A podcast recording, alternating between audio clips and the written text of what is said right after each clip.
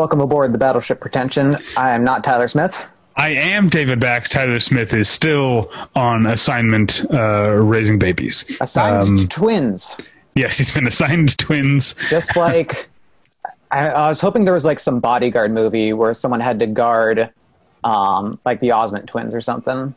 Oh, probably. I yeah. thinking of not the Osmond. The, the uh, Olsen twins. Olsen yeah. twins. Yeah. The Osmonds are brother and sister, but not Donnie and Marie are not twins. No. Is that right? I, I don't know. Maybe they are. I can tell Uh, apart. I guess that's true. But I mean, Tyler. Uh, I don't think Tyler's twins are identical. But uh, Oh, really? I, don't, Well. I don't know how much more we are supposed to say about them anyway. Well, fair enough. Uh, and I also could be wrong about what I just said because I haven't actually met them. Well, and they're babies right now. They all So they, the same. they do, yeah, they do all look the same anyway. Um, but uh, you and I are continuing to plug away at the show from our respective uh, uh, quarantine pads. Yeah. Um, and uh, uh, as a sign of how long we're going to keep doing this, uh, the TCM Fest has already announced that next year's uh, TCM Fest in April of 2021 will be a virtual festival. Um, now, this year they didn't really have a traditional festival. They just did a uh, what they called the the at home, which they they they showed. Uh, the at home special at home editions, what they called, in which they showed uh, popular movies that had played at, at previous uh, TCM fests on their uh, on their network and, and on their app, and uh, uh, and it was a lot of great stuff. And, and they showed some of the talks and stuff uh, um, and panels. Um, and you and I and, and Julie and Kyle watched a, a, a boatload of great movies and talked about it way early in the quarantine. yeah. When we all Um, thought this would be very temporary.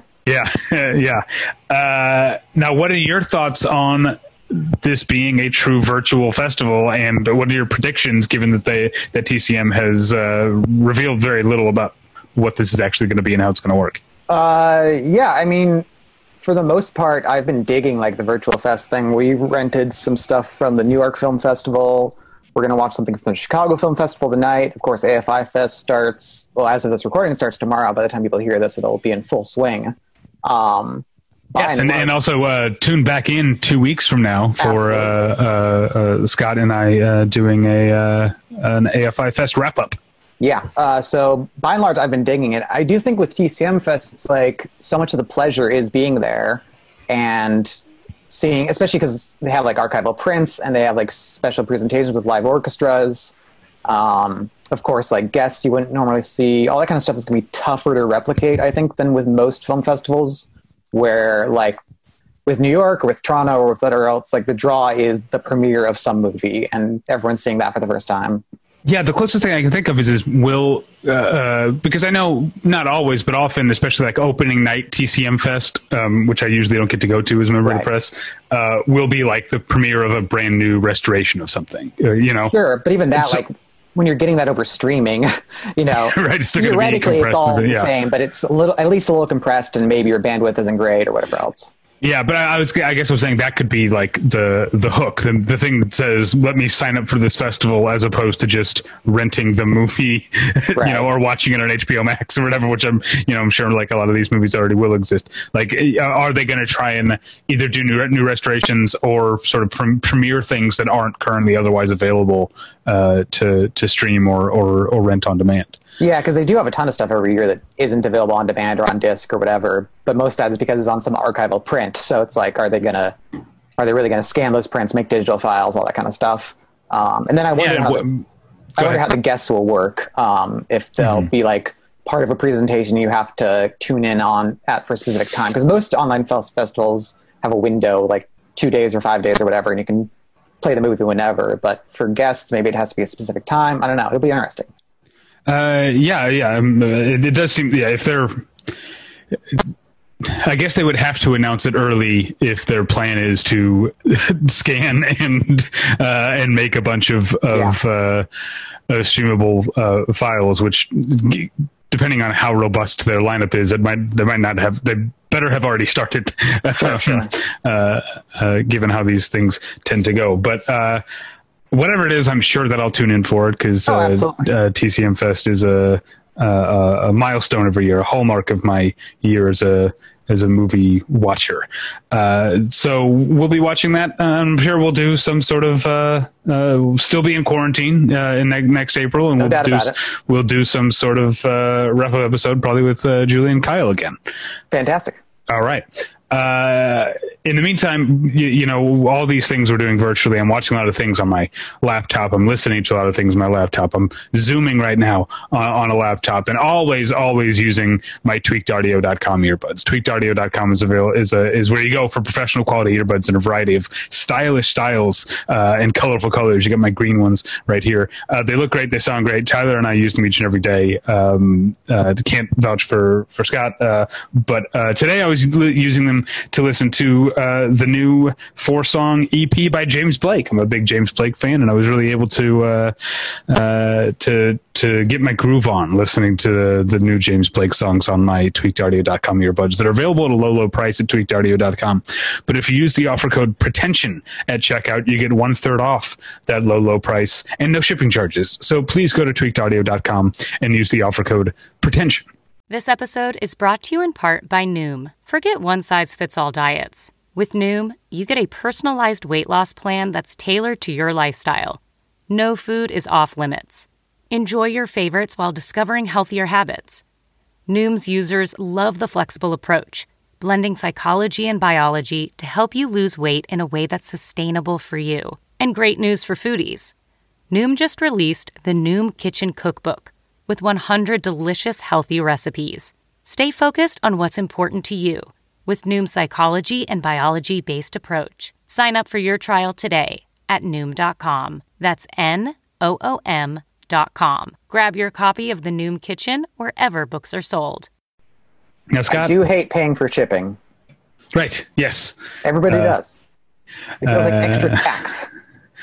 Yeah, at least they got this. Is I'm quoting, uh, I'm ripping off the joke from like a commercial from a few years ago with Nick Okay. Kuhn. But it used to always be shipping and handling, Right. right? Now Well, at least you're not paying for handling anymore. Yeah, but things are so automated, you know, they just throw it in a box, throw it to the machine or whatever. Uh, yeah, like a robot arm pulls it off the. There's no handling involved. Exactly. At the big tweaked wa- warehouse, you know. yeah, exactly. Um, Scott, let's get into it, shall we? Now, as listeners might have guessed based on the spooky version of the theme music that I hopefully remembered to put at the top of this episode, I have forgotten before, so that's why I always say that. Uh, this is our annual Halloween episode. Um, uh, we are, I guess, doing it uh, one week earlier than we would because next week is an episode uh, whose number ends with a zero but is not divisible by 50. Does it more on, more on that next when, week. Uh, when those uh, required episodes with of zero, not divisible by 50, interrupt uh, themed episode like this? Does it? Uh, it doesn't. What? Wait, what phrase did you use? Does it? What? Upset you because It doesn't upset live a very me. ordered life in a lot of ways. No, yeah, upset very- isn't the right word. It does Okay. sometimes stress me out. Like, especially, I'm less bothered by this, the holiday thing. I'm okay with doing it like one week earlier. Yeah. When the when the profile episodes fuck with the end of the year stuff, that Uh, like watch out. because we've you, you know we've talked i actually I, I forgot to mention that i was on a podcast called monkey off my backlog which is a great name. Uh, it was a fun uh, uh, podcast in which they have guests on and have themed episodes and the guest picks something that they is a big blind spot for them and watches it. So for halloween uh, for october for for spooky times um, they uh, they had me on and i finally uh, watched the crossed off my shameful blind spot list uh, the cabinet of dr caligari. So i finally seen Oh, that movie um, it's brilliant you can hear me talk about it on monkey off my backlog and you can also hear me talk at length about my list making uh, um, habits um, crutches uh, pathologies whatever you want to call them and yeah so to get back to your question yeah a lot of times my my my uppermost list, my first priority list, has to do with due dates of like stuff that I usually either have to review, or have to talk about in the podcast. So sometimes at the end of the year, when I'm doing a lot of catch up to try and like make sure I've seen enough stuff to talk about on the our end of the year episodes, Yeah. um, and then a profile comes in, it means like, oh, I have I have to get this shit done even a week earlier. Uh, Yeah. y- y- you know, um, so that's when it stresses me out when it when, when it to me, especially with something like Halloween, like yes, Halloween is October 31st, but really Halloween is October. So like as long as we can get a Halloween up, up episode up in October, uh, I'm not that that that bothered by it. This this year we have yeah the profile and the fact that I, I, we haven't talked about this, but AFI is a month earlier than it's always been, and I don't know why they did that, and if that's going to be a permanent change. Yeah, it's weird. Uh, I'm okay with it though. um, it, I'm okay with that. It was very stressful when I thought I was going to be coming back from Argentina, literally the Oh, morning sure. that AFI Fest started, and I was like, when am I actually like? Whenever I come back from vacation, there's always a period of like trying to get back into my normal life. And if I was going to come Yeah, back and then immediately have a week of AFI Fest, it was like I'm going to be unmoored for like three weeks in a row. Um, so I've uh, done that. It's yeah. not fun. yeah so uh, that was kind of stressing me out uh, a little bit but um, i think in the big picture yes i'm happy with the earlier afi fest but we'll talk about that in a couple weeks right now we're talking about spooky movies and i will say uh, this uh, episode was suggested to me well t- some, some sometimes things happen in conjunction conjunction. It was suggested to me by my wife. She was like why don't you talk about movies about witches or witchy movies? As i'm gonna uh, say it. Um, uh, and but then also recently you were uh, and this will tie back into AFI Fest. We can't seem to escape it. But you were watching a movie called The Juniper Tree, which Yes. uh, and I think two AFI Fests ago, my wife and I had gone to uh, a screening. The AFI Fest often does screenings, usually of new restorations of, of older movies. And we had gone to a screening of The Juniper Tree. And based on your Twitter, you had essentially the same reaction that I had, which is early on in Juniper Tree being like, oh, this movie's about witches and like suddenly being extra into it because of that uh, so clearly you and i have an, affi- an affinity for witchy movies um, uh, before we get into talking about some of our, our, our favorites or most notables um, why do you like movies about witches That's a great question. Um, I've been trying to think about that because I'm not like inherently the biggest horror fan. Uh, most of these kind of monster genre movies, I don't really find that interesting. Like inherently, there are plenty of like individual examples. Like there are individual zombie movies I dig, individual vampire movies, but like I don't want to see a movie because it's a vampire movie. In fact, usually quite the opposite. Uh, but which movies there is something interesting there. I think it might have something to do with the fact that in a lot of these genres, um, in some ways, the psychological aspect is either about kind of tantalizing or terrifying women. Um, and there's something like super empowering about a lot of witch movies, even like no matter how dark they are, uh, there's this element to them where women are kind of self-actualizing and like finding their full potential, getting in touch with themselves. Um, and sometimes it's taken like very positive ends, and sometimes it's like, ta- uh, taken like super fucked up ends. And either way, uh, that's pretty invigorating premise. Um, and just the fact that like historically, the witch scare has been used to outright kill so many women. Like it's kind of like a cool reclamation of that whole thing. it seems like uh, now I'm feeling bad that we're this podcast is two men today. We should have had I did think about that. a, a woman have had on, but- Natalie on. Uh, yeah, uh, but it seems like we have similar uh, reasons for for being drawn to these these these movies. I not to you know try and sound like Joss Whedon or whatever, but I've always always been interested in uh, feminist. Uh, uh, literature and, and, and films and, and, and sort of uh, feminist reading of, of things. And uh, yeah, it does seem like witches are a place, an area in which you can have really complicated takes on being a woman in this in in our our world or or something uh, like our our world. And then I also just like as a guy who likes metal and stuff, I just like the like Sure. occult imagery and stuff. Uh, and that's why there's. Uh, I'll start by dividing which movie. When I was making my list, I was kind of dividing which movies into two basic camps. Okay. One is, and sometimes they can be good witches, sometimes they can be bad witches, but in one camp, it's just a witch is basically just a lady who does magic. For sure. Whereas in the other camp, the one that I tend to be more into, it's a woman who has connected herself to something to some deeper, older evil, pledge some sort of fealty to something that is often literally Satan, but Right. if not literally Satan, something Satan-like or or a or a deep dark evil. And there's something that like, and that gets into the complicated area you were talking about, where these women are empowered, but also they've given up something of their self, or they are damned because of their power, or or, or something like that. At, at, at the same time. Um, I definitely, for a recent take on this that was not literally Satan, but uh, Gretel and Hansel from earlier this year is a movie um, that uh, um, uh, I, I think, in I guess minor spoilers. There's two witches, really, or more, maybe, if you Yeah. go into the back, the the, the flashbacks, um, but different versions of. Uh, using that uh, I- I- empowerment, you, know, you see the uh, um, uh, now I'm forgetting the actress's name, Alice. Uh, ah, uh, who played the older witch. Um, you see her as a very powerful person, but that power always comes at the expense of others. Um, and then at the end of the movie, you see uh, again spoilers, but the newly empowered Gretel sort of make. Uh, uh, uh, we don't know how successful it is because it's you know an open-ended thing, but uh, uh, sort of seem intent on finding a different way of, of, of using her power, a less predatory way, and a way that would be less damaging to her own soul as well, perhaps.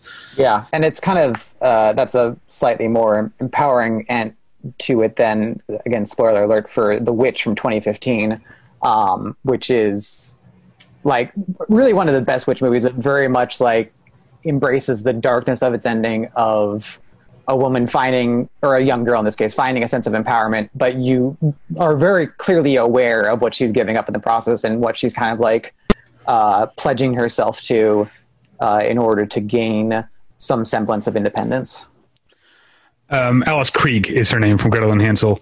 Um, and that reminds me, now I don't want to get too far uh, afield. This is a movie podcast, and I have not watched any of the Netflix series of the Chilling Adventures of Sabrina, but I know you're a comic book guy like I am. Did you read that series? no uh, it's one of the best comics of the Okay. decade, I think, um, and uh, is so much about like all the great stuff we're talking about, and is also super super dark and unsettling at uh, at many times. I don't uh, like I said, I I know the. The TV series is from the same uh, uh, creator, but I don't know how much they uh, committed to the upsetting Satan uh, uh, uh, stuff of of that comic book. Um, so, why did you have any? Uh, now we've gotten into our personal uh, interests in in uh, in witches. I talked about sort of broad camps. Did you find your list falling into any broader uh, camps? I don't want to use the word broad too much uh, in this episode about witches. Uh, no, I didn't really get mine organized in any uh, demonstrable way. I did notice that trend that you were mentioning because when I was first telling Julie about what I was doing the episode, I was like, well, it is kind of like there's a general interesting thing. I, th- I think I took the same tack you did, where it is does seem more interesting when there is some element of like pledging themselves to Satan. And I was like, that's kind of a cool thing about witch stuff in general. She's like, I don't think like on Bewitched they were really like pledging themselves to Satan. I was like, oh yeah, I guess you're right. And like the more I was going through the list, like, yeah, there is kind of that like woman or girl who does magic and um, Yeah, like Kiki's delivery service is probably the best example of that, where it's like the super. I mean, not consistently upbeat, but it's in the end a super heartwarming tale about a young witch uh, just finding herself out in the world. So yeah, I mean that's exactly. I mean that's what a lot of the Harry Potter like. It's Totally. uh, there's no um, there's no Satan. You know there are good witches and bad witches in uh, in Harry Potter, and that uh, as much as I like those movies, I mean it feels it's problematic to say that now, um, but um, uh, uh, they're not my my kind of witches necessarily. And I'm not, I'm not too steep in Harry Potter as people who listen to the commentary uh, know. But um, is that that's that's the thing where they're like born with it, right? Uh, yes. Um, yeah. Some people are. Uh, yeah. Everyone's either born with it or, or not. Some. so- Sometimes it comes uh, through the bloodline, and sometimes you've got uh, someone who's uh, Muggle born, which is a non-magical born Okay. person uh, who manifests these powers. You know, around the time they turn ten or eleven or so. Sure. Yeah, that because that kind of seems to be the other end of it is like there's no kind of origin to it. There's no like spell they have to cast. It's just kind of like a mutant power almost. Yeah, but they like with mutant powers, they go to school to learn how to sort of, of control them. yeah, you know, that's the way uh, mutant powers just work. And you know through nature. Uh, well, I, am thinking specifically of like X Men. No, I know. But uh, and the same again, just like the X Men, that that school, which seems to be very well funded and uh, sort of posh and Tony, also is constantly being attacked. it's a very dangerous place for for kids to go. Um, hey, nothing like learning on the job. Kids, some kids are growing up too soft. You know, you got to put them out there. So, what do you think? Like, uh, um, I, I, would say, I know you uh, because you're more studious than I am. You watched some movies in preparation for this. The only one I watched in preparation for this because it was such a blind spot in terms of my generation was Hocus Pocus. And um, I don't know if you've seen it, but uh, I am sad to report that it is not good. Uh, it is sort of, I think it's, I think I felt watching Hocus Pocus what Tyler has talked on the podcast feeling when he watched Empire Records because he wasn't 12 years old when he saw Empire Records. He saw it as an adult. So he's like, what is this bullshit? And that's the correct response. But when you see the movie at the right age, uh, it imprints on you. And because I didn't see Hocus Pocus uh, as a tween, um, it just seemed like uh, it, it, seemed like a bad kind of camp, like a cynical kind of camp, mm. not not real camp, um, and also just so embarrassingly corny. There's a kid who doesn't want to dress up really for Halloween because he's too cool for school, right? Yeah. And so he uh, he puts on like a baggy sweatshirt and like has his hat sideways. When his parents ask what he is for Halloween, he says, "I'm a rap singer." which like even in 1993 no. people, we knew to say rapper. Yeah. I'm, i mean i'm not surprised the you know super hip walt disney company of the 90s would uh, get that yeah. wrong. Yeah. Um, but yeah uh, but hocus pocus is um, yeah, they're they're bad. What's what's so funny is like all the iconography of the movie is these three witches that I had somehow gotten in my head that they were the good guys of the movie. They're not. They're the bad guys, but they're also like fun, or at least they're supposed to be fun. Um, which is why it's weird when we realize when we learn, oh, they have pledged fealty to Satan because there's a uh, there's a, a comic set piece in which because they show up on Halloween and so Garry Marshall plays okay. a guy who's handing out candy to kids and he's dressed as Satan and they think he's Satan and they go into his house and uh, Garry Marshall's wife is played by Penny Marshall, which is weird.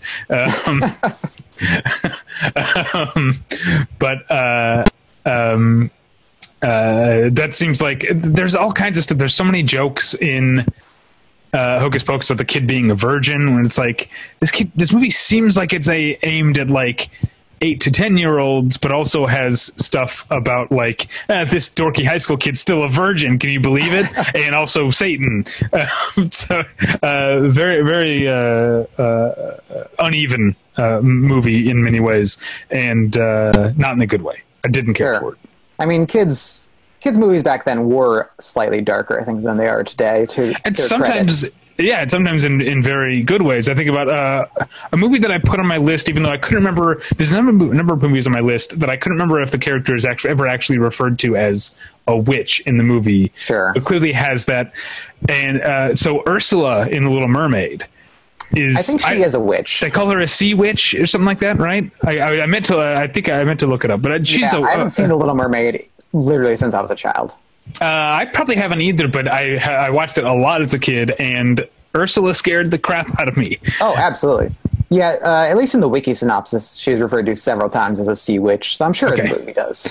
Okay. Uh, so yeah, I, I like those. Um, uh, kids movies from uh, especially the, the, 90s that I grew up with that are that are darker. You've got like uh, uh, again, I'm not sure is Morticia Addams referred to as a witch. I'm not I've sure. In uh, okay. Incarnation.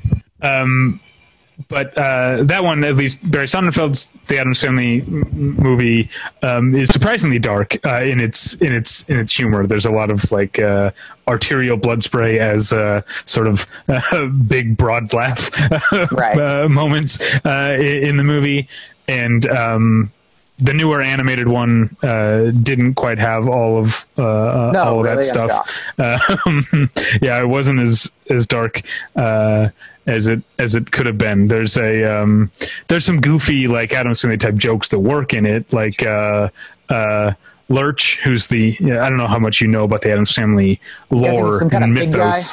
Lurch is the big guy, but he's also the butler. Okay. And in the in the animated ones, there's a scene where he like runs his finger on the banister and looks at it and realizes there's no dust on the banister. So he gets a vacuum out and like turns it in reverse, I guess, and blows dust all over the stairs and the banister. That's a That's, a, feature- very if you if you watched the Addams Family TV show as a kid, that's a very very Sure. that kind of show joke that I appreciated. That's a feature that's always on cartoon vacuums and never on real vacuums. the reverse, yeah. yeah. Oh, let's just throw the switch on that undoes vacuuming, which Yeah. is something you definitely want to do. yeah. Um, I mean, you brought up Disney movies, and a lot of those use witches as villains. You know, you got Snow White. I think. Um, oh God, uh, Sleeping Beauty is the same thing. Uh, there's just a lot of those. I think that's like our introduction to witches as at a young age is just kind of generic old haggard woman who's in some way jealous of a younger woman and Yeah. uh, is doing some sort of magic to do away with her. Uh, yeah, and that's I mean certainly it, it- like when I think of a witch, like uh, I, I think of the Snow White and the Seven Dwarfs witch, and Okay. and the the witch from like just just I mean in terms of what I assume people think a witch looks like. It's I mean, usually just it's like yeah, I go Wizard of Oz. Okay, but it's very, very similar. There's like a long nose is usually a wart or a mole, Got right? Mort. um, which even the uh, and again, it's been a long time that I can't remember if she's called a witch, but the old hag woman in Spirited Away even has like a big mold and a big nose. Oh yeah. Um, uh, so is modeled after the, the the classic witch. Yeah, Wizard Wizard of Oz is, is certainly on my list, although that's not that's not a satanic witch at all. There are good witches and bad witches in in in the Wizard of Oz world. Although the good witches are still fine with uh, killing the bad witches and just taking stuff from them. That's right, and that's been it's been a very long time since I've seen that movie. yeah, I, I yeah, that's one I actually didn't grow up with. I like had to seek Oh. it out in high school, and I like made a bunch of friends watch it, and they're like, "Why are we watching The Wizard of Oz?" I was like, "Cause I've never seen it. It's supposed to be so good." Uh, did you find it to be good? Yeah, Yeah. Okay. I'd like That's to see mo- it again. I'd like to catch a screening Yeah. of it sometime. Uh, like, Oh, yeah. not surrounded by uh, high schoolers mouthing off at it. Well, you know what? I uh, I mean, this is year, a few years ago now, but at uh, LACMA, um, they used to do like these Friday night uh, uh, uh, screenings at LACMA, and uh, they showed Return to Oz, which I, is a movie that I uh, adored in high school because I was the kind of kid who loved how like weird and fucked up uh, Return to Oz is. Uh, have you seen that one? I have not seen that one. yeah that's uh it, it's a it's a lot of fun and it's um but speaking like i can't imagine i like i said i saw it in high school I, it, some of the stuff is so upsetting and, and just like nightmarish uh, Right. uh in, in that movie that uh, i'm surprised that kids uh were allowed to to watch it but you know what that's the that's my generation Every, you know the uh everybody gets a trophy type of uh Everyone gets, gets a trophy and a fucked up memory at the movies. Um, Yeah. Well, that movie stars uh, Fairuza Balk, who also starred in another movie I caught up with this week called The Craft, which is super awesome, and you would Is it? totally dig. Oh, I have never seen The Craft. Um, there was when I was in eighth grade. Uh, I went to the movies with my friends the night The Craft opened, um, and it was rated R. We weren't allowed to buy tickets to The Craft, but uh, it was the thing to do: go see The Craft opening night. And so, and I, you know, I recently told this same story when uh, Paul Walter Hauser was on the podcast, but I'll tell it again anyway. Um, uh, so my friends and I bought tickets to Flipper, starring Paul Hogan, um, uh, and then just decided to walk into the the craft instead. That was the whole thing because they would let us buy tickets to Flipper.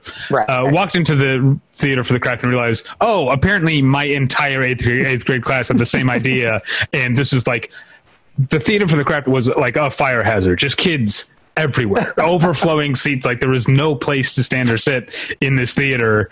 And so my friend Eric and I were like, uh, we can't, we can't do this. And then I, we were like, do you want to go see Flipper? And we're like, let's. And so we walked in Flipper and already started. We watched like five minutes and we're like, this sucks. And so we went back to the theater manager and we were like, um, we changed our minds.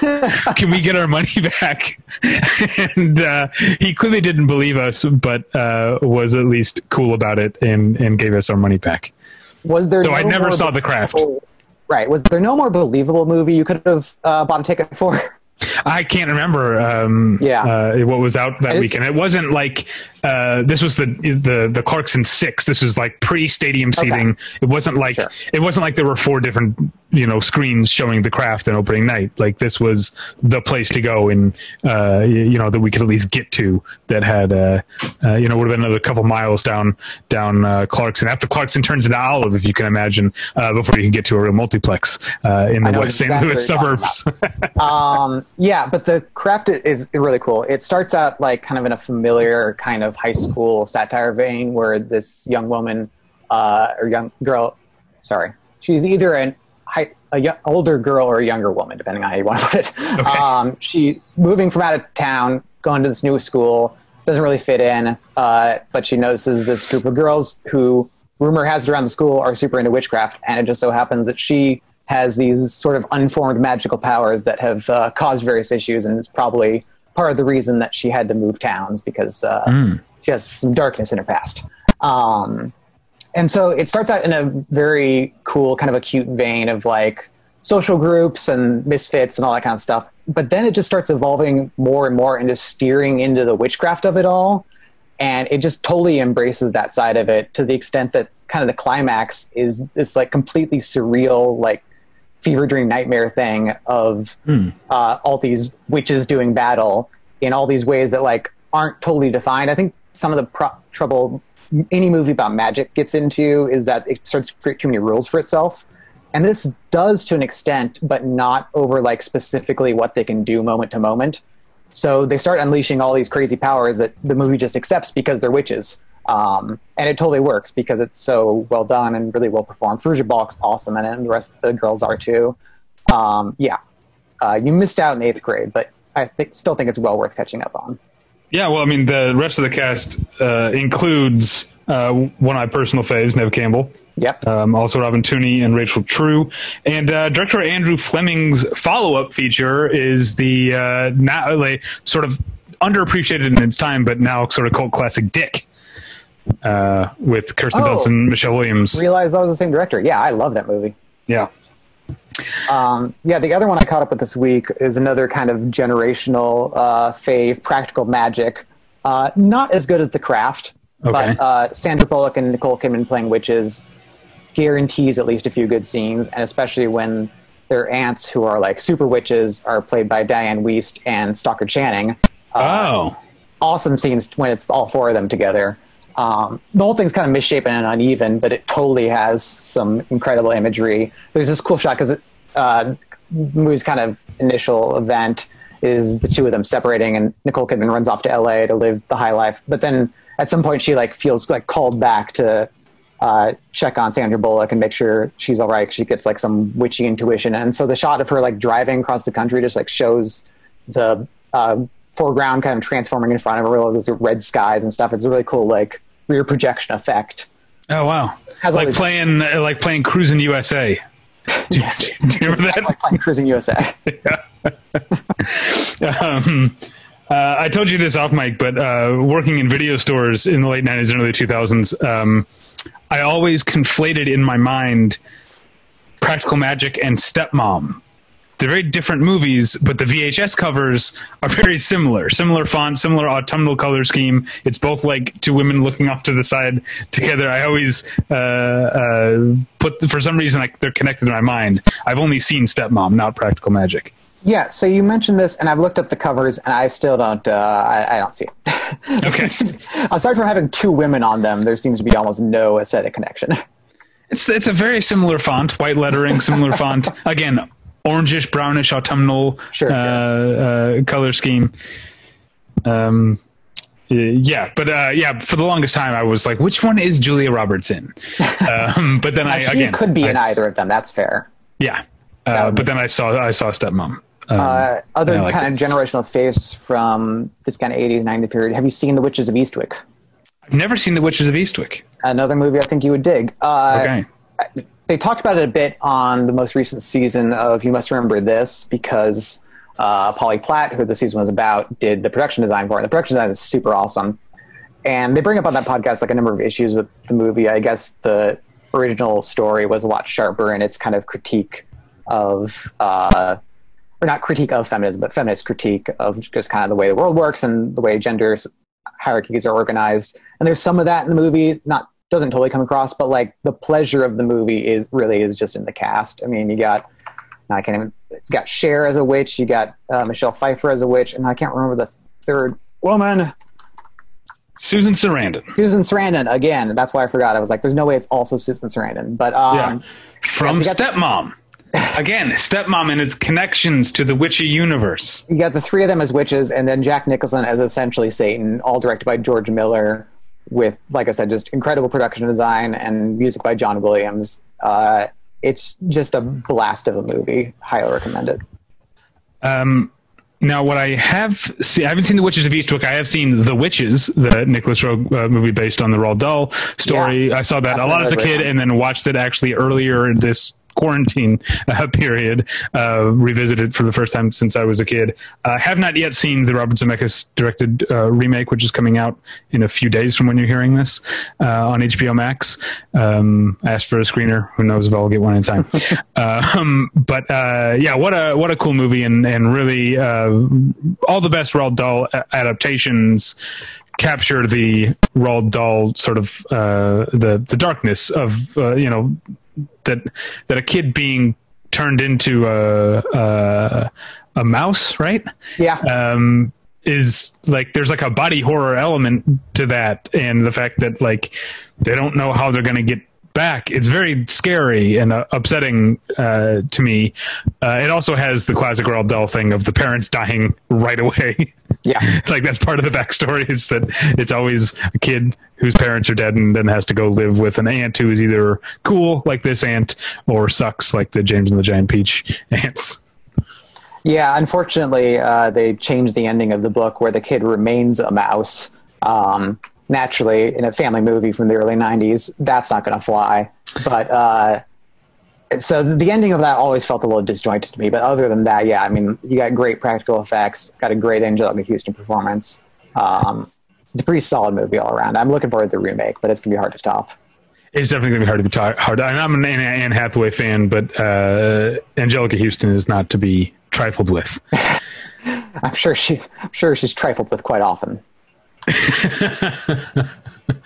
Um, the thing I remember from watching The Witches as a kid with my friends is that this tacked on scene at the end where uh, the I guess good witch turns Yeah. him back into a human boy is my friends were like giggling like oh my god he's naked because when he comes back he's he's naked we thought that was very funny It's hilarious. Don't worry. You're absolutely right. Um, one movie that came out kind of recently that kind of seemed to be trying to tap into the same sort of vein was The House with the Clock in its Walls, which is pretty awesome. And uh, definitely, if you're a fan of The Witches, Witches of Eastwick, or any of these kind of like nostalgic kids' favorites, uh, this movie also delivers on kind of that kind of horror kid movie bend and is kind of a good introduction for kids who might someday be into horror. Uh, directed by Eli Roth, so it's got its horror bona fides, uh, I guess at least to some crowds. Um, but it has some scenes that are genuinely tense and frightening and stuff, and it has a great uh, Jack Black performance. uh, all right I'm trying to think if I have any other kids movies uh, uh, on here um, I guess I mentioned the Addams Family and then Dark Shadows I guess is kind of the same that they're like witchy or whatever uh, Coraline Oh yeah, I forgot that was a witch. Great movie. uh, uh, yeah, it really is uh, a great movie. Um, but uh, yeah, I, I would say uh, getting away from kids' movies though, sure. um, and going going way back. I would say the uh, a movie that I wish if I were like you and I had the time and dedication to uh, watch more movies in preparation for the episode, I would have finally crossed another uh, very old uh, uh, blind spot off my list, and that's is it pronounced Häxan? I guess Um, I saw it back in college. I'm Okay. sure. Because yeah, that's that's one that I've always wanted to see, especially because every every October I think, oh, it'd be funny to change my Twitter name to Baxon. But then I think like that's fraudulent because I haven't seen the movie. I can't do that. Um, I, usually go. fraudulent. You might It like Feels fraudulent to me. You've seen it and like ask you about it, but other than that, Seems fraudulent to me. Uh, I usually I haven't done it this this year at all, but I usually go with Back Sabbath, sure. um, which Uh, movie yeah. reminds me of Mario Bava. Black Sunday is a great witch movie. Well, I just want to say real quick that Häxan is a pretty cool movie. Um, Okay. One that I probably unfairly discounted in college because uh, my teacher, I can't remember what class it was for, but she was like genuinely into the whole like Wiccan thing. And like, I'm like down with alternative lifestyles and whatever else people are into. Uh, but there is, I, I have the same kind of like duality with uh, people who are really into astrology. Like, in some level, I can get it aesthetically, but whenever I'm like face face to face with somebody, I'm like, okay, great, terrific, I definitely get that with astrology. yeah. Uh, because when someone like uh, like I feel like whenever someone starts talking to me about astrology, I have a second uh, like I'm hanging on being like, hey, you, you fucking with me? like, yeah, is, is this real? I don't want to give in too much because I don't know how if they're completely into it, and then it, Right. it takes too long to do to do stuff. yeah, yeah. Uh, you okay, so. Häxan, uh, Black Sunday, which is very much a uh, movie about uh, the kind of witches who have pledged themselves Oh, yeah. uh, to to Satan. Um, and uh, oh man, what a great movie! Uh, I had another one based on that, and now I can't remember what it was. Where I was going to go from there. Oh, I could, I could stick with Italy and go to a real schlocky movie that I happened to I think Raro Video put out a Blu-ray a few years ago that I watched and reviewed, uh, and it's one of like you know mid-century like 60s 70s european horror movies all have like 18 titles for every different release but this at least the way it was released on blu-ray was released as revenge of the blood beast Okay. um, and uh, it's a delight. It's a very nasty uh, movie. Some of the deaths in it are, are very gruesome, um, uh, including the flashback to the initial drowning of the witch, the lake witch. I think I think Lake Witch or Witch of the Lake is one of the many titles uh, of the movie. But this uh, the medieval time, not medieval times like the restaurant, but the people in medieval times uh, drowned a witch in the lake, and now that witch still terrorizes this town, uh, including this this tourist uh, couple. And what the movie is most notable for is being like blatantly anti-communist and like the witch representing communism. And literally one point, like the witch is like carrying a bloody hammer and sickle. Wow. um, yeah, They're, they're going for it. yeah, it's not subtle at all. Uh, if yeah, if you can stomach some of that sort of uh, uh, again, I think this is early '70s, but that era of Euro ho- like horror trash nastiness, and some of it could get really nasty. Um, it's a fun it's a fun movie. Another one that I think is actually a really good movie, but it's been so long since I've seen it. Again, I can't remember if the word witch is actually used, but The Blood Spattered Bride, which is actually a really cool movie. Um, I mean, it's a really cool title. uh, yeah, and again, it's like a, it's a sort of a young uh, couple who are. Uh, I think they. I'm trying to think. They move into his ex-wife's house, or his ex-wife is his late wife is dead, and then like, or maybe, but she's a witch and she like possesses the younger uh, wife. I can't. It's one of those movies I can't really remember what the plot is. That's not Yeah, yeah. the point. I remember how cool the costume design and, and production design is, and and how nasty some of the stuff gets. And there's like a part where uh, a woman like catches a knife with her hand and it like slices her palm uh, uh, open. It's a very cool movie. And also, uh, the title of the movie is part of the inspiration for uh, the bride in Kill Bill. Um, uh, uh, other than that, Oh, the sure. movies, the two movies have nothing to do with one another. But Quentin, I saw it at the New Beverly actually, and Quentin Tarantino has said before that uh, the bride is because the bride in Kill Bill is blood spattered uh, numerous times throughout the movie. Uh, but again, other than that, the movies bear no real resemblance. Well, you mentioning. Oh, sorry. Go ahead. no, go ahead, go ahead. Uh, you mentioned communism made me think of a Soviet witch movie uh, called Vi, spelled V I Y. Okay. Um, which I saw like on a total lark at Cinefamily back when it was okay to go there. Because I had a membership at the time, and uh, so I would just take a chance on any random movie. Well, and my memory, maybe maybe time has just condensed in on itself. I feel like there wasn't that long that Cinefamily was still open that it was that we all knew. No, absolutely. It was like Right. three days or something. But Yeah. kind of in retrospect, anytime I reference Cinefamily now, I feel like I have to make some apology for it. Um, Yeah. it, Anyway, Yeah, when we were talking about like scary kids movies, I thought about um, uh, the Peanut Butter Solution, which I saw uh, sure. at at Cinefamily, which is a, a very strange, fun movie. But uh, yeah, Cinefamily. Yeah, and usually uh, I'll, when I'm recalling things I saw there, I'll just say I'll mention uh, that I'll say I saw it theatrically. But in this case, because it was something I knew nothing about, I just wanted to mention that I went in knowing nothing, and I Mm-hmm. did it because there's no financial risk to me. Because the membership, you could get into everything. Oh right. It's great. Um, but anyway, uh, it's I don't really remember the setup of it. It's kind of a convoluted way to get to it, but the bulk of the movie uh, involves um, young man who's being forced for some reason to sit kind of vigil over the body of a woman whom he knows was a witch, um, but which the the townspeople do not. And I guess like for whatever village tradition or whatever, someone needs to sit vigil. Uh, and indeed, like multiple demonic forces come to claim, claim the body over the next three days, or also like claim his soul or something. Uh, I can't again, I can't really remember the details of it, but it is unbelievably cool. Uh, just watching this kind of nightmare descend on this guy. That's what year is it from? Sixty-seven. Okay. Yeah, that sounds very cool. Um, well, uh, as long as we're into that sort of 60s uh, era, I'm actually going to talk about a more recent movie, 60s, 70s era, but uh, more recent movie that intentionally recalls that era of filmmaking, and that's Anna Biller's uh, The Love Witch, which Yeah. uh, listeners or readers of the website may remember made my top 10 list that year.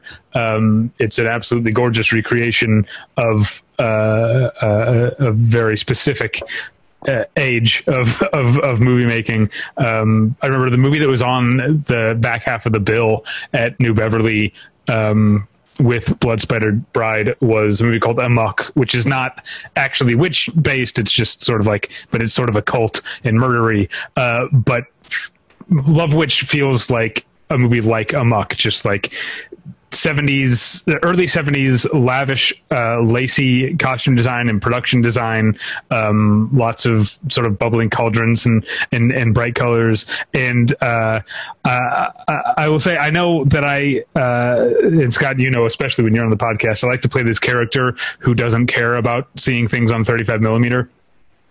But I will say I saw the Love Witch on 35 millimeter at like a press screening, not knowing really anything about it. Right. Um, and it blew me away so much so that I went home and I was like to my wife, I was like, "Let me show you the trailer for this movie. It's so great, and you're gonna love it." And I pulled the trailer and watching it. And I'm like, "This is not the movie that I saw." Like, That's not the same. yeah, so much of the the pleasure of that movie was the tactility of of the uh, uh, uh, and the texture of of the 35 millimeter film from which it was projected. But uh, did you see the Love Witch? I did. Loved it. Uh, love that witch. Um, yeah. It, then the cool thing about that is that, like, for most of the movie, you have a reason to think they're like it's just set in the 70s or whatever, and then suddenly someone just takes out a cell phone, and you're like, oh, Yeah. I guess it's been 2015 this whole time. Yeah, or like, I remember like the real estate agent just like pulls up in a car out in front of the Yeah. house, and it's like a yeah, like a 2015 like Ford Focus or whatever. Uh, Um, well, going back to the 60s, we don't want to skip over probably the most famous witch movie, at least in cinephile circles, Rosemary's Baby. yeah, um, which is a complete like in league with Satan movie. Uh, so much so that I think it kind of gets overshadowed as a witch movie. right. Yeah, yeah. That's. Uh, uh, I realized that I forgot to put it on again. I, I really, we really should have asked Natalie to chime in on, on this because she was really involved, and uh, she was the one who who was like, "Don't forget Rosemary's Baby," and I was like, "Oh, right, of course." Uh, but yeah, because I think of it as a Satanist movie, I forget that all of them are witches. They even spell that out. Yeah. Couldn't be clearer. Um, but yeah, that's another. That's a really cool movie where every second you can tell that something is going on off screen, and it isn't until it's kind of got a similar structure to Chinatown. It's not surprising that they're both Polanski because you there's this whole other movie happening just off screen of it, and it, you don't. It's, as with Chinatown, you don't realize what that movie is until the very end of it. Uh, now, I, uh, to bounce back to a more recent movie that I think also, like The Love Witch, uh, and it's from about the same year, maybe a year before or after, that I think pulls on that a lot of that 60s and 70s occult sort of uh, cinema fantastique, Euro horror type of um, witch iconography, but I don't think ever uses the word witches. Is a movie that I know you love and that I like quite a bit, The Neon Demon. Oh yeah, I didn't even think about that in this context. uh, but yeah, I mean, there is again, they don't call it witchcraft. They don't refer to themselves as as witches, but that's clear. The that idea of like you know, uh, so much of the witch story is about being obsessed with aging and staying uh, versus staying young and, and, these you know you mentioned you call them hags or crones or whatever like uh, they're and this is a more sexist uh, reading of, of what a witch is but a lot of them are they're jealous of the younger right. you know uh, Snow White um, and and the and the Seven Dwarves or or Snow White and the Huntsman any all the versions of Snow White um, uh, have uh, have some of that, as does uh, even Hocus Pocus. You know, a lot of their their goal is to uh, kidnap as many kids on Halloween as they can and drain their life force so that they can stay young as as long as possible. Um, so yeah, the Neon Demon definitely. Again, I don't think they say witches in the movie, but that definitely seems to be pulling from that tradition. Yeah, another movie that kind of ties witchcraft in with uh, familiar background. There, it's kind of used in the fashion industry, but Suspiria uses uh, the ballet company uh, to form this kind of like covert coven of witches. Um, I, I, I don't, I'm not down as down on the remake as a lot of people are. I think it's f- totally fine, but the original one from the 70s is pretty unbelievable. it's one of those movies well, that I saw and I loved, and then I just kind of forgot about it, but I saw it again theatrically a few years later and was reminded again just how unbelievably cool it is. Big confession: I never saw the Argento one. I did see the Luca Guadagnino oh. one and uh, and enjoyed it, but I don't have the frame of reference. You but would, I did. I liked the remake a lot. Yeah, you would definitely dig uh, the original. Yeah, the remake, if nothing else, and I wasn't sure about it for a long portion of it, but if nothing else, it has a pretty fantastic climax. Um, yeah, yeah. Full born witchcraft horror, uh, just totally grotesque. Uh, very much a could be a cover of a metal album kind of horror. Um, and I've always been fond of it if, for that, if nothing else. So let's. I, I, I, I'm getting near the end of my list, but um, and I have some of the things that I want to talk about. But one subcategory I want to talk about that I'm always kind of disappointed in, uh, or at least from a witchcraft st- standpoint, these are often movies that I do like, but where the witches are just generic villains. Okay. You know, or, or I mean, I love I love the Blair Witch Project. I think it's a great movie, but I feel like we don't get to know that witch. you know what I mean? My big confession is I've never seen the Blair Witch Project. Oh, okay. Well, it's really really good. Um, sure. I would definitely recommend uh, seeing it. And then, uh, yeah, another movie. We mentioned Gretel and Hansel, but there's also Hansel and Gretel Witch Hunters, uh, yeah. in which they're the the witches are just fodder for uh, uh, for Jeremy Renner and Gemma Arterton. Is that right? Yeah. Uh, um, yeah. As I was making kill. this list, I came across a lot like that, especially recently. It feels like, um, and for the most part, I just get discounted them because the witchery of it all was so incidental. I mean, that's apparently the case with like uh, the Chronicles of Narnia stuff. Okay. Um, and even like some of the other fantasy remakes. I mean, you mentioned Snow White and the Huntsman. Um, and there's one other I had in mind. I, but I can't. But a lot of what you're talking about is just kind of like, yeah, generic female villain needs to have some tie to magic. Let's make her a witch. Right. Wait, are you calling Charlize Theron and Snow White and the Huntsman generic? Uh, uh, the structure of that villain is pretty generic. It's a fine performance. And it's a great uh, use of visual effects, I think. Uh, per, mo- multiple great uses of visual effects in that movie. You uh, have a stronger emotional attachment to this movie than I do, and I do not remember whatever you're talking about. Uh, you remember all the like crows fly back into her bedroom and like sort of crash into the floor and pile. It looks like a pile of dead, like soupy black crows. Oh and yeah, then, that's pretty cool. Like she f- forms out of the dead liquid crow bodies. It's very cool. yeah, it's pretty very cool, cool movie. Um, right. Yeah, I bought a new. Uh, not only I got a new TV recently, and I'm realizing that's a Blu-ray I should toss in on my on my TV and uh, uh, enjoy in its in its full uh, visual glory and splendor. Absolutely. Um, I just realized, kind of looking through my list, another kind of subgenre is uh, the unknowing uh, regular guy gets involved with and falls in love with a witch okay. kind of romantic comedy version. Uh, probably most famously with Bewitched, either the TV show or the 2005 movie. Um, neither which are like I think terribly exceptional, but are kind of a good baseline for this. Uh, and then kind of somewhat more recently famous is just because Criterion picked it up as I Married a Witch, um, which I haven't seen in forever, but which kind of falls into the same kind of camp. um, and, and, all these kind of use uh, the idea of a witch to just kind of have this awesome woman who this guy feels completely incapable of keeping up with. I actually think the best version of the, the genre is Bell Book and Candle, um, in which uh, what's her face? Uh, Kim Novak plays the witch. Um, and I'm not like a huge Kim Novak fan, but she is super awesome in this movie and totally like uh, compelling and beguiling and strange. And uh, James Stewart kind of plays the hapless guy who gets involved with her. And to kind of shame James Stewart in kind of the prime of his career, where he couldn't have been a more formidable leading man, uh, but here he just feels like every bit as helpless as he did in the 30s. Um, everybody kind of is out of his depth against Kim Novak, and it's really kind of a cool dynamic. Yeah, I need to see. Uh, I need to see those older movies. All my uh, all my stuff is like almost all my stuff is within my lifetime, especially the stuff that I have left to talk about. Um, when we were talking about Disney, we I, I intentionally I don't know, I, I, meant to ask you. Did you see Escape uh, Escape to Witch Mountain? Yeah. I did as a kid, but I couldn't tell you a thing about it. Don't. So haven't okay. seen it. Haven't seen the late sequel. Oh, with um, the Rock. The Rock. Yeah, no, I, I forgot that existed until you said it.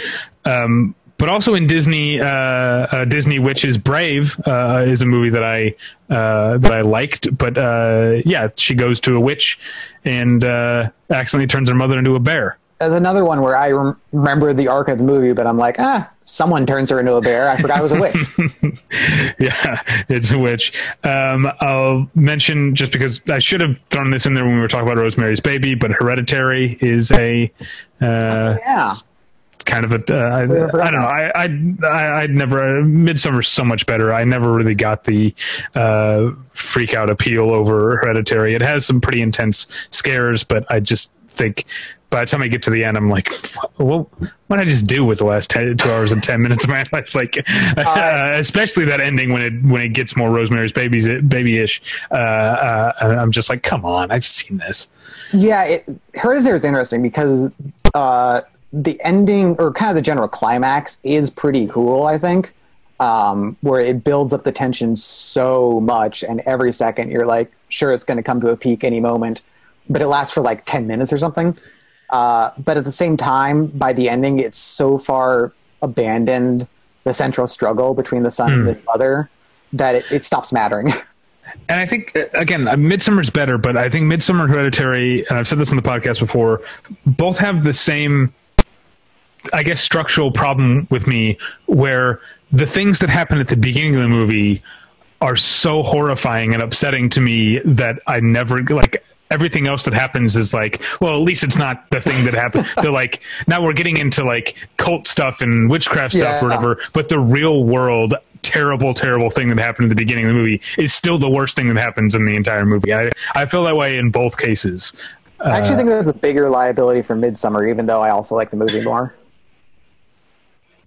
Uh, and then the one I, I, I didn't intentionally save it uh, for last, but it's a, a, a personal favorite for me that is led me to internal sort of philosophical struggles about what it means to for a movie to be a good movie. If you enjoy watching a movie, is it then just a good movie?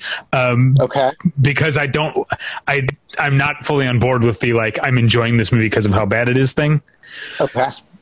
I love Teen Witch. I love watching Teen Witch. It makes me laugh throughout. I don't know how much of that is intentional or not, but I also feel like my love for Teen Witch is not ironic. I love this movie but does that mean it, that I think it's a good movie? I, I, I struggle with this, but uh, Teen Witch is still just such a delightful movie and so much better than Teen Wolf, which it's a uh, like it was. That's what the like, that's the reason it exists. It was like, oh, Teen Wolf's a hit. Let's right. make a let's make a version for girls, and it's so much better than Teen Wolf, uh, which is a really really dumb and sometimes uh, mean spirited movie. Uh, I have never seen Teen Witch, uh, and I could, but I could talk about the general thing you mentioned uh, for an entire episode if you ever wanted to do it. But uh, I guess just in brief, my idea is that if you did enjoy it and you do genuinely love it, then it's kind of like what we, you guys have talked about before with like artist intent. Like at a certain point, the artist stops mattering once the thing comes out, and it just is what it is. Right. And they must have been tapping into something either consciously or unconsciously that speaks to you in some way.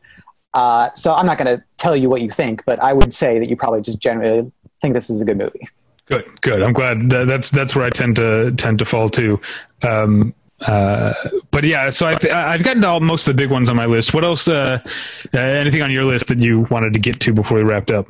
Yeah, nothing major. Just want to mention a few in brief. Uh, just kind of Macbeth in general, uh, the plot of which is initiated by a group of witches, uh, which is always I've always found interesting. It's not like Right. a super supernatural movie in most regards, but it does kick off with the small coven, coven of witches casting a spell. Yeah, and in um, uh, did you ever see Scotland, PA? Uh, like in high school. Yeah, Yeah. so uh, I can't remember. It's um, I think it's is it like Andy Dick is one of the witches. Yeah, I remember that. and Amy Smart maybe, Could be. I didn't know who she was then, so I couldn't say. And I can't remember who the third one uh, third one is. But yeah, I wish I'd thought of that. Yeah. Um, and then what else do I got here? Oh, another movie that I don't remember that well, but it's called Witchfinder General. Uh, I think there's some witches involved, and the movie kicks ass. So I thought I should mention it. That's a Vincent Price Yeah. uh, movie. Yeah, uh, Probably his. I mean, if you want to speak like purely dramatically, it's probably his best performance. Uh, whether or not his comedic performances top it could be argued. Um, I also ha- just happened to watch Season of the Witch, the George Romero movie, very recently. okay. Um, and that's one where the whether or not there's something supernatural happening is constantly in question. It could just be that she's just kind of losing her mind, but it's about a suburban woman who kind of gets into witchcraft, and it could be working, or she could be losing her mind. Um, and it's a super cool movie. Um, another one that I know you've seen, and which I also can't remember the extent of the witchery in it, uh, the witch who came from the sea.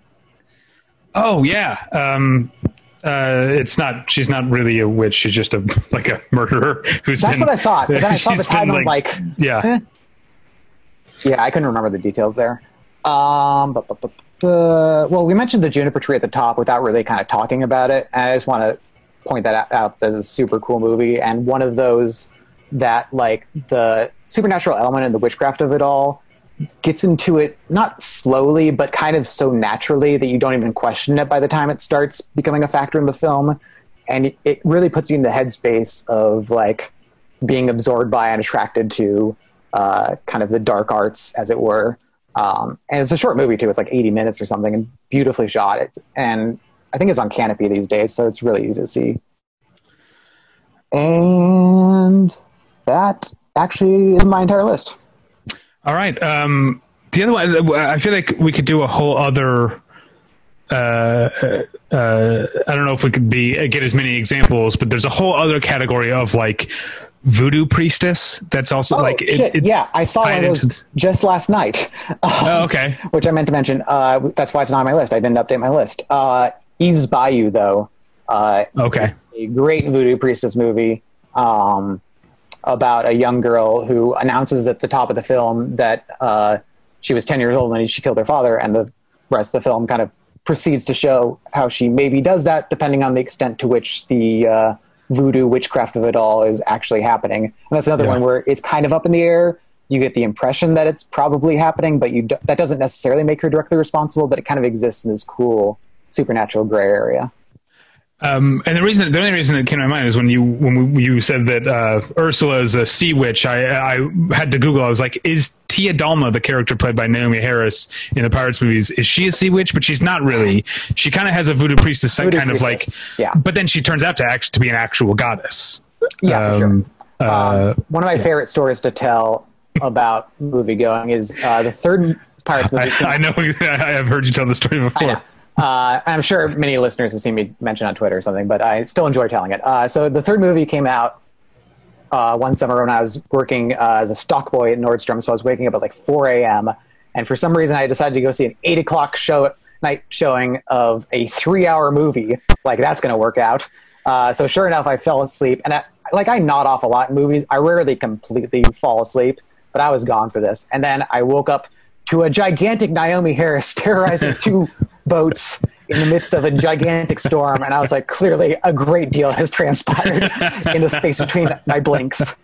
Uh, I did later catch up with it many times over, and I absolutely love those movies. Yeah, that's another uh, uh, opinion that you and I share. Uh, we might we might not see eye to eye on Snow White and the Huntsman uh, or, or, other stuff. But um, as defenders of uh, Pirates 2 and 3, we are in cahoots. For sure. Uh, all right. Well, um, thank you for being here. Uh, happy Halloween. Um, you. you. can find us at battleshippretension.com. You can email us at david at battleshippretension.com.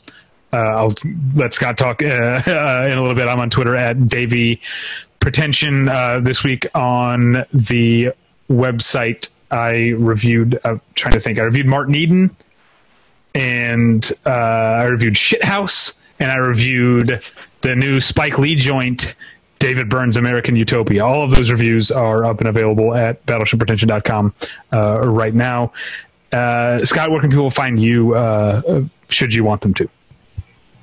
On Twitter at Rail of Tomorrow, uh, and should be few, at least a few reviews by now from my, AFI Fest on Battleship Pretension. And then at Criterion Cast, uh, Spirit of the Season, we talked about The War Room, uh, the documentary. I don't think the episode is posted yet as of this recording, but it should be soon. Okay, well, uh, thanks again, Scott. Thank you home for listening, and happy Halloween. Woo! We'll get you next time. Bye. Bye.